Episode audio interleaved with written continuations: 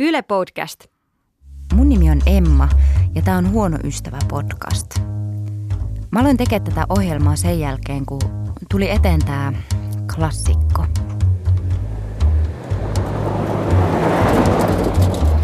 Aika vaikea se saitti, mutta mä oon nyt kattonut ne liput. Periaatteessa kaikki ne matkajutut pitäisi olla nyt kunnossa.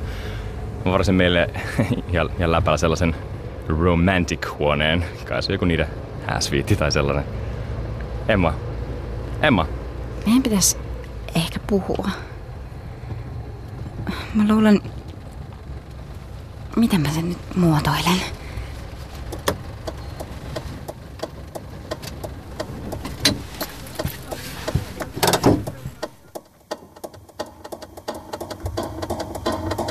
Olis parempi, että me oltais vaan ystäviä. Sami. Mä kelaan vähän eteenpäin. Vaan ystäviä? Oikeesti vittu. Okei, okay, joo, joo mäkin kelaan.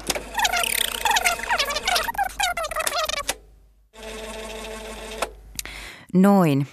Siinä vilahti semmonen reipas kuukausi, jonka aikana mä lohdutin Samia ja Sami lohdutti mua ja me katsottiin yhdessä putkeen viisi tuotantokautta Kilmoren tyttöjä ja, ja niin me vaan muututtiin ystäviksi. Mut miten niin vaan ystäviksi?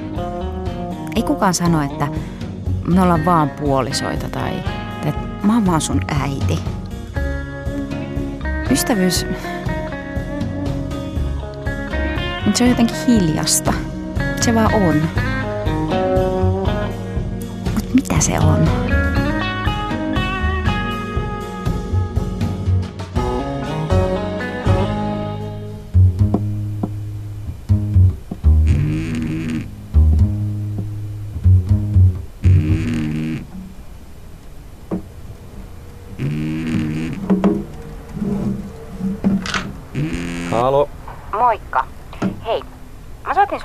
Sellaista, että mitä ystävyys sulle tarkoittaa? Oo, taas. Miten sä niin kuin määrittelet sen itelles? Ää, älä lyö kirveellä kärpästä ystävän otsalla. Sillä lailla määrittelet. Ihminen näkee mielellään parhaan ystävänsä nöyryytettynä edessään. Ihmisten enemmistölle ystävyys perustuu nöyryytykseen. Mitä? Ystävyys on yhteinen sielu kahdessa ruumiissa. Mistä tätä aforismia tulee? Ah, Googlesta. Siis mä pyysin sua määrittelemään, mitä ystävyys tarkoittaa sulle henkilökohtaisesti. Niin katoksa sen Googlesta? Kyllä. Apina!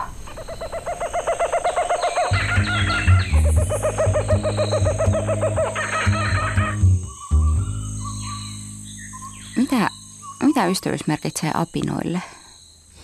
Se merkitsee ihan valtavan paljon. Jos ää, esimerkiksi simpanssi joutuu syystä tai toisesta siitä ryhmästään pois, niin ei ne kauhean hyvin pärjää. Saattaa jopa kuolla. Et Olen Sonja Koski, toimin biologisen antropologian dosenttina Helsingin yliopistossa. Voiko sua sanoa sitten apinatutkijaksi? Voi. Voiko tituleerata sua koko ajan apinatutkijaksi? Voit, kannan sitä titteliä ihan ylpeydellä. Ja ne, jotka on tosi hyvissä väleissä, ne todella tarvitsee toisiaan. Et ne tekee yhteistyötä, ne tykkää hengailla yhdessä. Et kyllä se, se merkitsee ihan valtavasti. Itse, kukaan ei sui omaa selkäänsä. Sitten sekin pitää puhdistaa ja se tuntuu niistä tosi hyvältä. Ähm, simpanssit metsästää yhdessä. Ne puolustaa reviiriään yhdessä, niin kuin moni muukin apinalaji. Ja ne todella siis konkreettisesti tarvitsee toisiaan.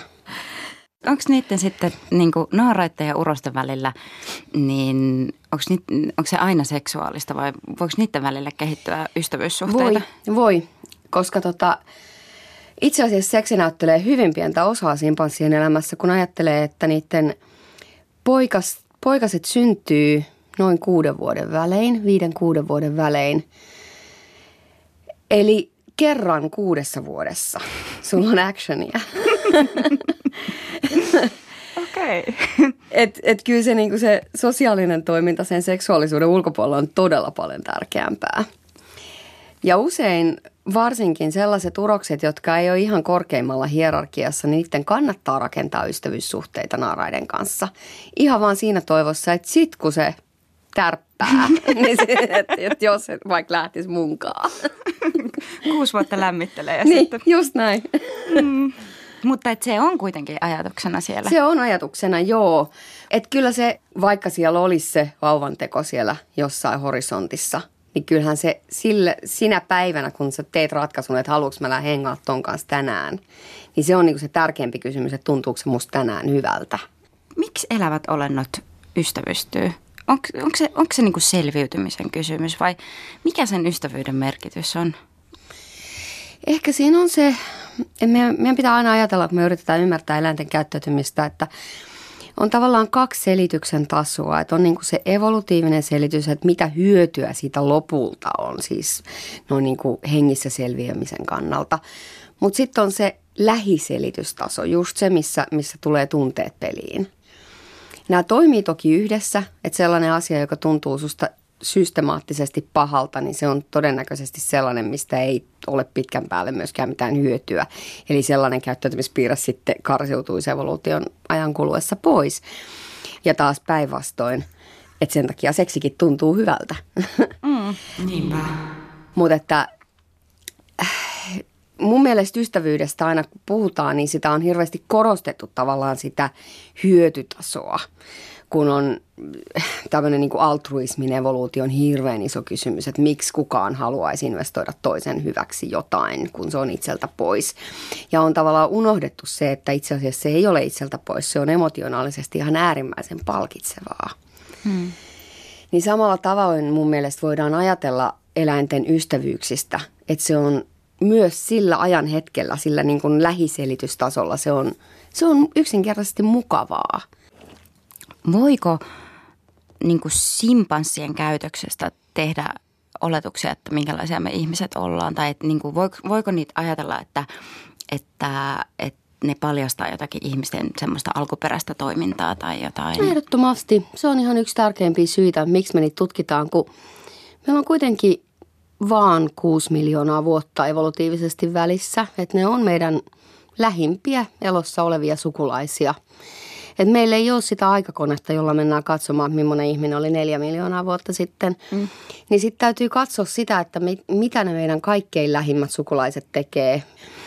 Että kyllä sillä päästään niinku kurkistamaan sinne ihmisyyden alkulähteille, mikä on inhimillistä ihan silleen hyvin perustavalla tavalla ennen aikaa, kun meistä on edes tullut se ihmislaji, mikä me olemme nyt.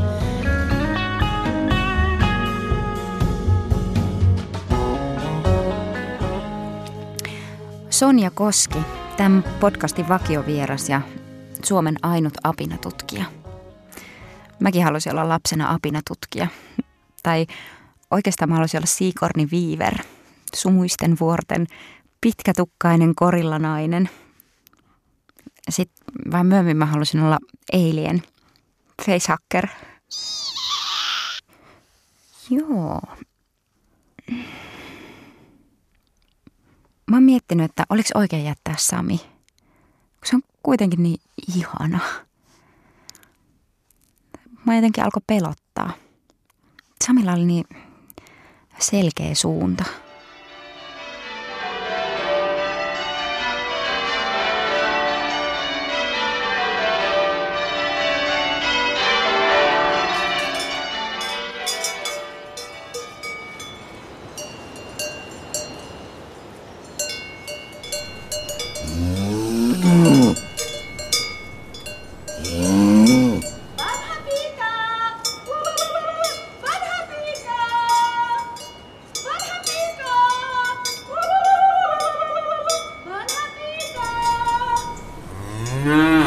Kyllä, juuri noin. Ei kukaan pärjää yksin. En mä pärjää yksin. Eikä tarttekaan.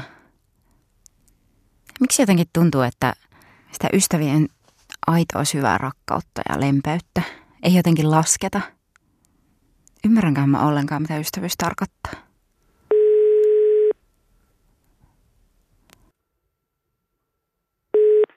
Siiritoimisto Riitta Eronen. No Emma tässä hei. Ää, mitä ystävyys tarkoittaa? Voi ystävyys on tietysti hyvin filosofinen kysymys ja se tarkoittaa kaikkea mahdollista hyvää, mutta vuosisatojen ja kymmenten ja aikojen saatossa, niin siinä tietenkin on tullut erilaisia kerrostumia. Että ystävyys on monen mielestä parempaa kuin rakkaus. On myös sellaisia latautuneita muistoja etenkin tällaiselle itselleni 70-luvun lapselle, kun ystävyyskoulut ja ystävyyskaupungit ja tämän tapaiset laskettiin jotenkin tämmöiseen sosialistiseen tai sen tapaiseen maailmaan ja niitä pidettiin jotenkin arveluttavina. Mutta minulla on tässä mahdollista sitten kertoa ihan näin omasta päästäni, mitä muistan ja tunnen, että ystävyys on tietysti, voi olla jopa tällainen kiertoilmaus, ystävä tai ystävätär rakastetusta. Minulla on ystävä rakastettuni, kirjoitti Arvo Turtiainen, että tämä on niin suuri kysymys, että ei tähän ihan noin vaan voi vastata. Että minulla on tässä neuvonnassa kyllä nuoria kollegoita, jotka kenties vois auttaa lukemalla vaikkapa kielitoimiston sanakirjasta tai vinkata sinne, että siirrän nyt tämän puhelimen äskeiselle vastaajalle. Kiitos paljon. Kiitos. Ja Tiina Kellaniemi. No päivää. Äh, mitä ystävyys tarkoittaa?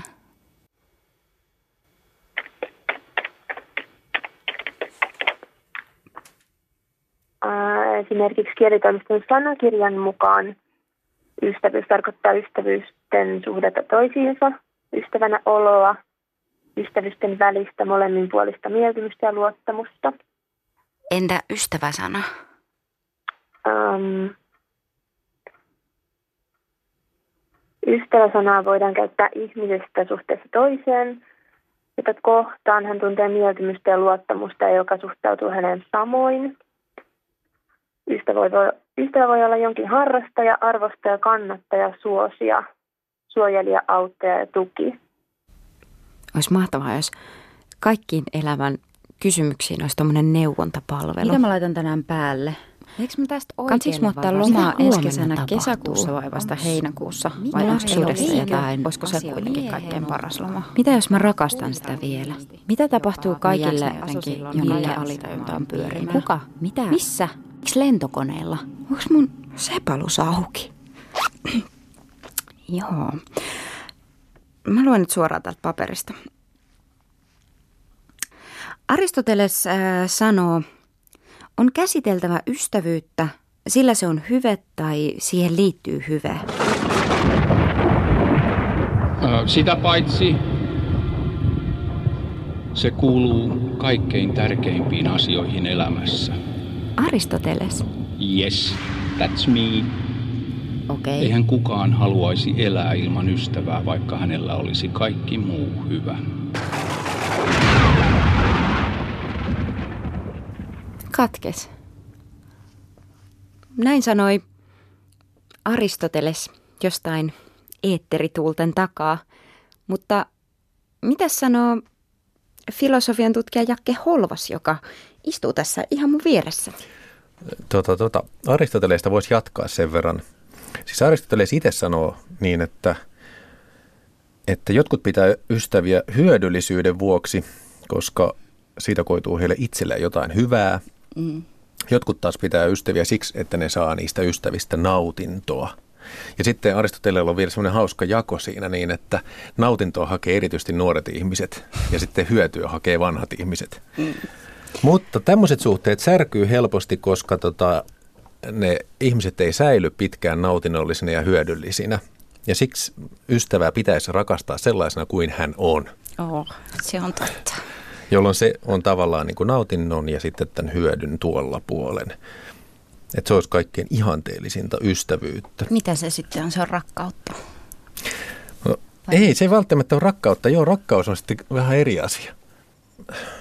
Rakkaus on ehkä jotain puutetta ja sitten haluaa jotain omakseen, jotta se helpottuisi se puute.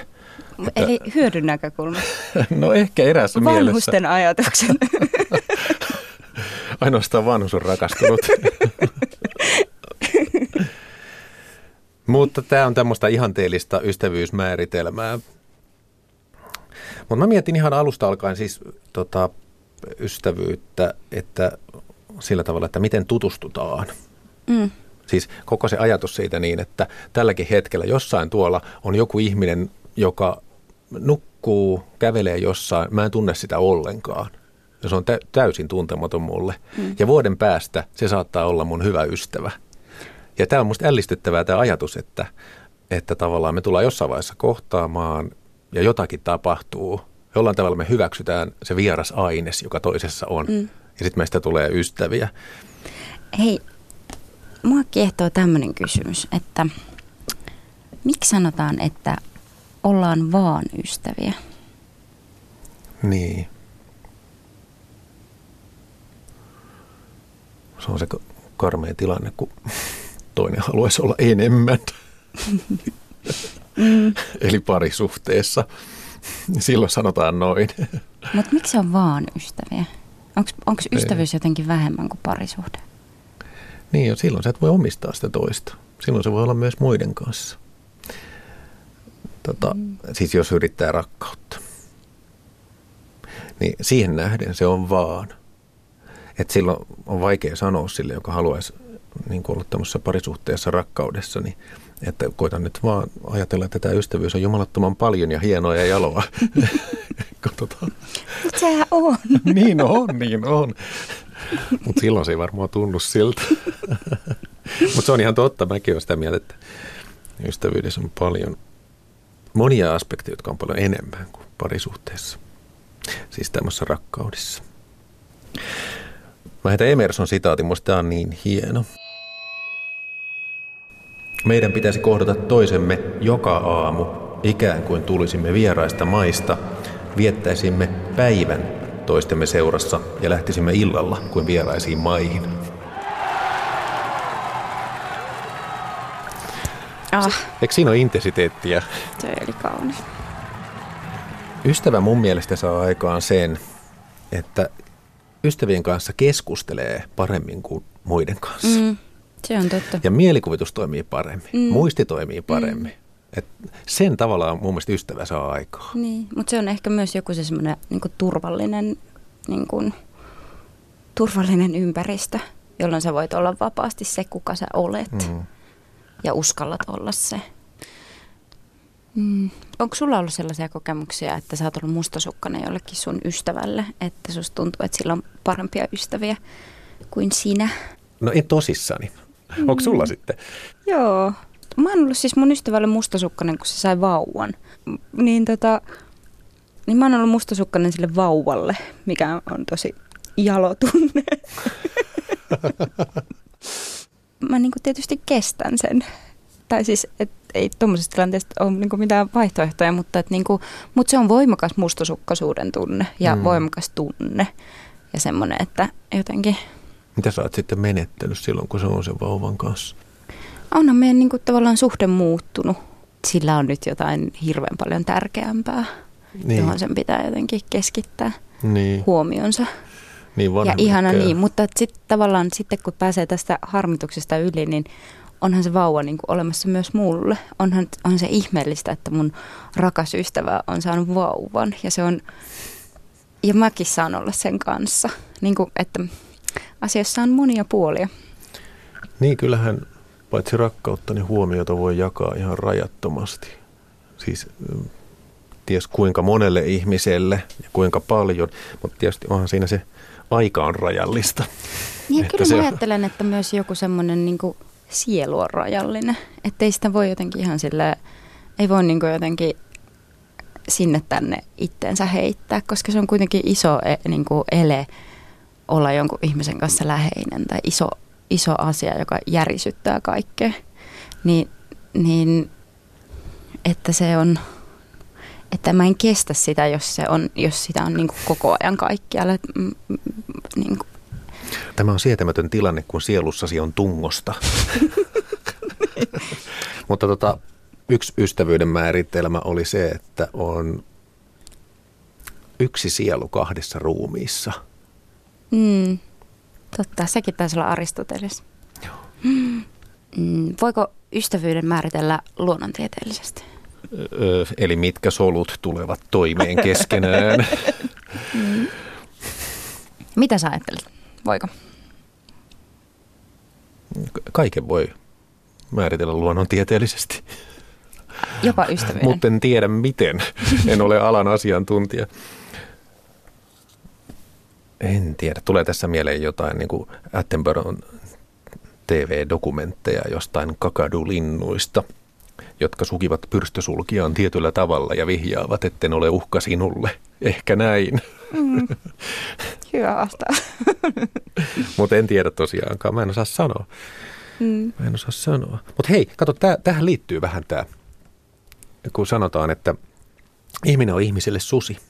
Sehän on vähän tätä luonnontiedekamaa, mutta sitten siirrytäänkin humanismin puolelle, kun sanotaan, että ihminen on ihmiselle ihminen. Mm. Mun mielestä se on ystävyyden perusta. Mm. Ehkä jopa niin, jos halutaan oikein kunnolla, ihminen on ihmiselle Jumala.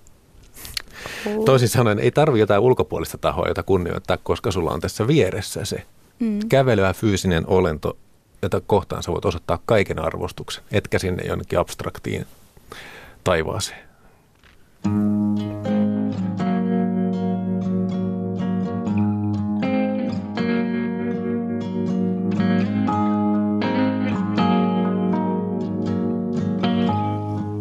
Joka jaksossa mm, suunnilleen tässä kohtaa uusi tyyppi lukee kirjoittamansa ystäväkirjeen.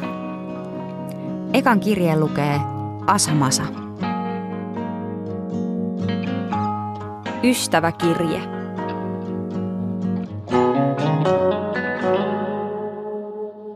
Moi! Mä en ole ikin tavannut sua, mutta mä luulen, että meistä voisi tulla ystäviä. Ainakin mä oon kova tutustumaan ihmisiin. Mä usein lörpöttelen sitä sun tätä mun naapureille arastelematta ja joskus mä jopa kirjoitan kirjeitä ihmisille, joita mä en ole tavannut. Mä oon ajautunut tällä kivisellä pyörivällä maapallolla kaikenlaisiin tilanteisiin, noloihin ja erikoisiin ongelmatilanteisiin suuren turpani takia, mutta mitä mä en ole vielä alkanut katumaan, koska aina olen ystäviä matkalla saanut.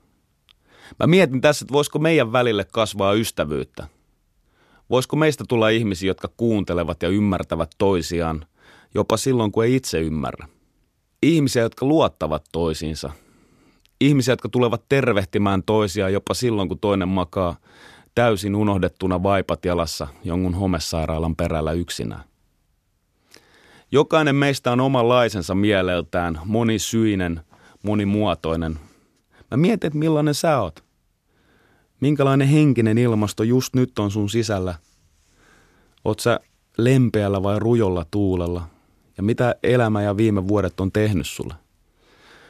Mä oon jäävi sanomaan, minkälaisen elämä on musta hionut, mutta mä tiedän, että silloin tällöin mun suusta tulee pitkiäkin nillityksen parsia. Ja sun ei tarvi sen koomin sanoa niihin mitään, mutta olisi hienoa, jos sä jaksaisit kuunnella mua.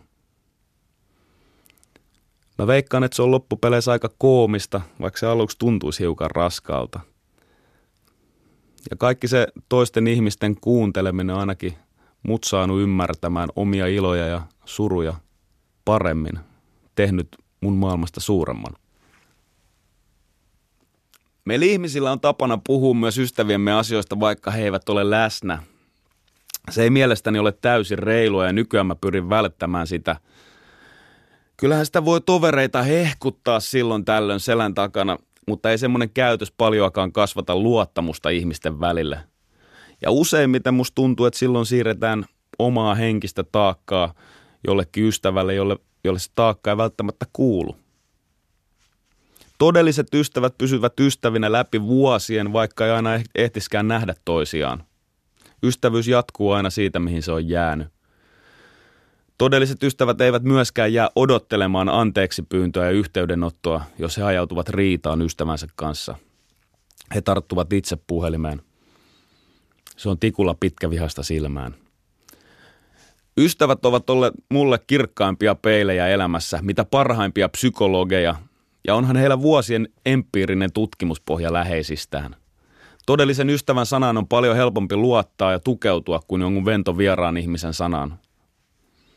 Ystävät ohjaavat meitä oikeaan suuntaan, kun me kävelemme harhaan ja kannustaa meitä, kun vielä itse epäröimme. Olisi hyvä, jos kaikilla olisi ystäviä. Ihmisiä, jotka sanovat asiat suoraan, turhaan kaunistelematta.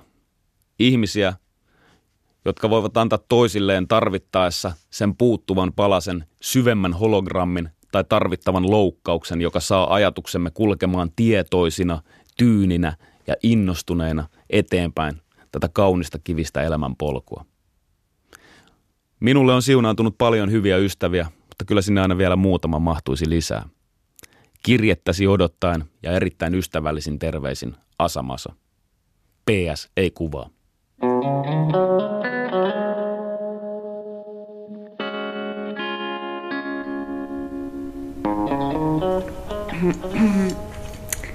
Sitten täältä löytyy tämmönen, tää hajulukko. Tää vaan, tää vaan ruuvataan auki ja, ja hyvin.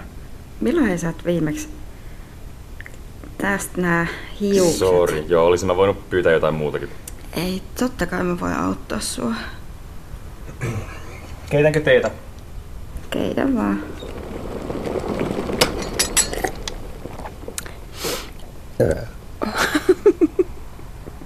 Haluatko jäädä yöksi? Tää? Enkä mä nyt jää. Me ollaan ystäviä. Musta olisi kiva nukkua sun vieressä. Nukkua ja va- ehkä vähän harrastella toverillista pettinkiä. Voidaan me sitäkin harrastaa. Voidaanko me harrastaa seksiä, vaikka me ollaan ystäviä? En mä tiedä. Voidaanko? En mä tiedä.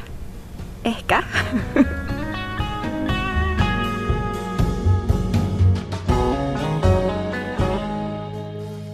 Seuraavassa jaksossa.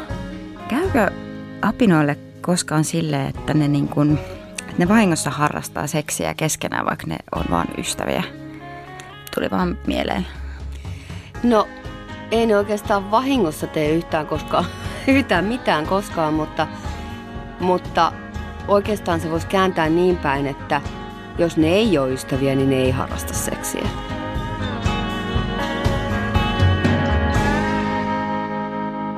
Nähdään interwebissä yle.fi kautta huono ystävä. Seuraa meitä myös Instassa.